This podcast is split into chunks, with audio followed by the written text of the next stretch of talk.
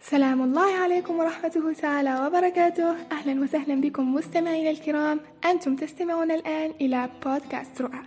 من تقديمي أنا فاطمة الزهراء النايمي وسليم بالموفي ولكن هذه المرة سيكون سليم جنديا من جنود الخفاء فقط. موضوعنا لهذه المرة في رؤى سيكون الوجه الثاني لعملة الجهل.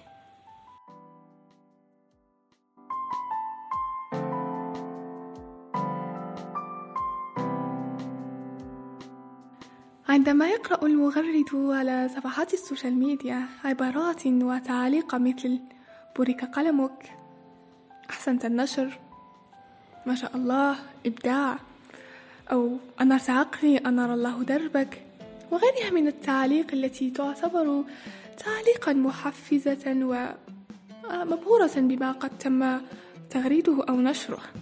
فتنبسط أسارير المغرد إعجابا بالنفس وينتشي ذاته. ويفرز دوبامين عقله.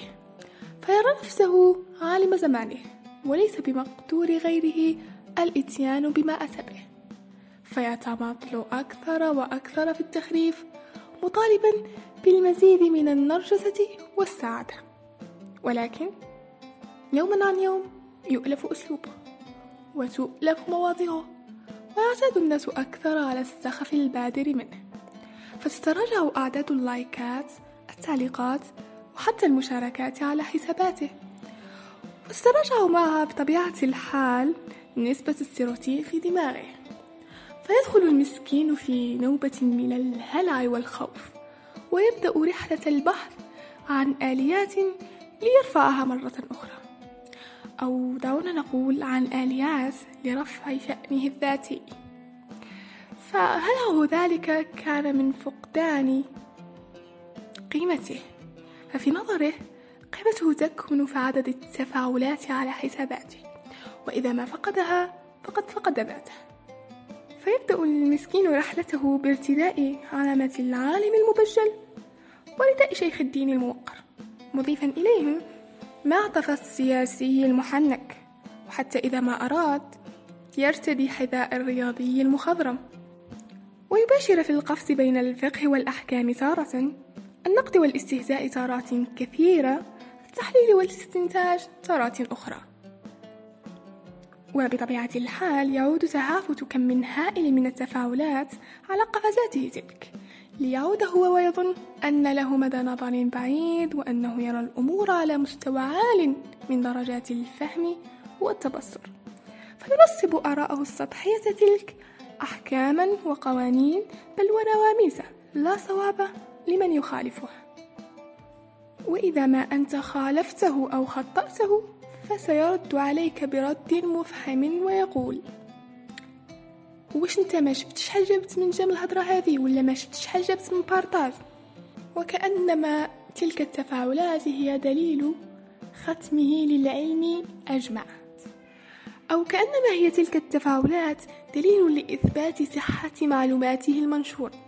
والتي في الحقيقة إذا ما بحثنا خلفها ودققنا أكثر لن نجدها سوى مجموعة من المتفرقات المعرفية التي تكون في كثير من الأحيان مغلوطة وغير صحيحة وتكون قد نشرت بالفعل مسبقا على منصات التواصل.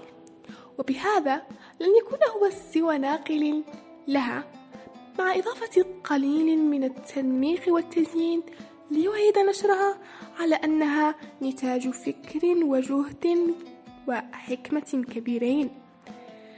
طيب الغرض من الحكاية هذه كلها أن ندرك أن منصات التواصل صارت بيئة حاضنة لمدعي المعرفة الذين كثروا في الآونة الأخيرة. وصاروا أصحاب قاعدة جماهيرية واسعة متكونة من أعداد كبيرة من الفارغين المنجرفين خلف كل ما هو سطحي. والذين يعتبرون حاليا هم الفئة الغالبة على هذه المواقع. وبهذا نكون قد شخصنا سببين لظاهرة ادعاء المعرفة هذه.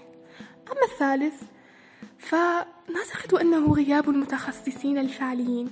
أو دعونا نقول إضمحلال مكانتهم في المجتمع.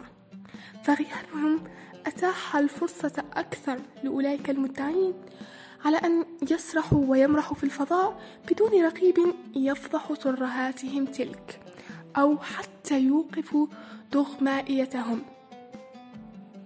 أما السبب الأعمق والأخطر هو ضعف قيمة العلم لدينا. ففي مجتمعاتنا. لو قدس العلم مثل ما قدس عند غيرنا لما شهدنا كل هذه التجاوزات في حقه. والخلاصة إذن فلتتمهل يا رعاك الله ولنتمهل جميعا ولنعرف وندرك أنه من الجميل جدا أن يكون لك رأي وأن لا تكون إمعة أو من القطيع. ولكن الأجمل أن ندرك أنه ليس ضروريا أن يكون لنا رأي في كل الأمور ولا حتى يجب أن نحاط علما بكل ما يحيط بنا وما يدور. وأنه إذا ما علمنا شيء فأن لا نكتفي بالقشور ولنبحث عن المصدر المضمون؟ أما في الأخير أود أن أقول قل لمن يدعي في العلم فلسفة حفظت شيئا وغابت عنك أشياء. أشياء أشياء يا ناس أشياء. يلا سلام.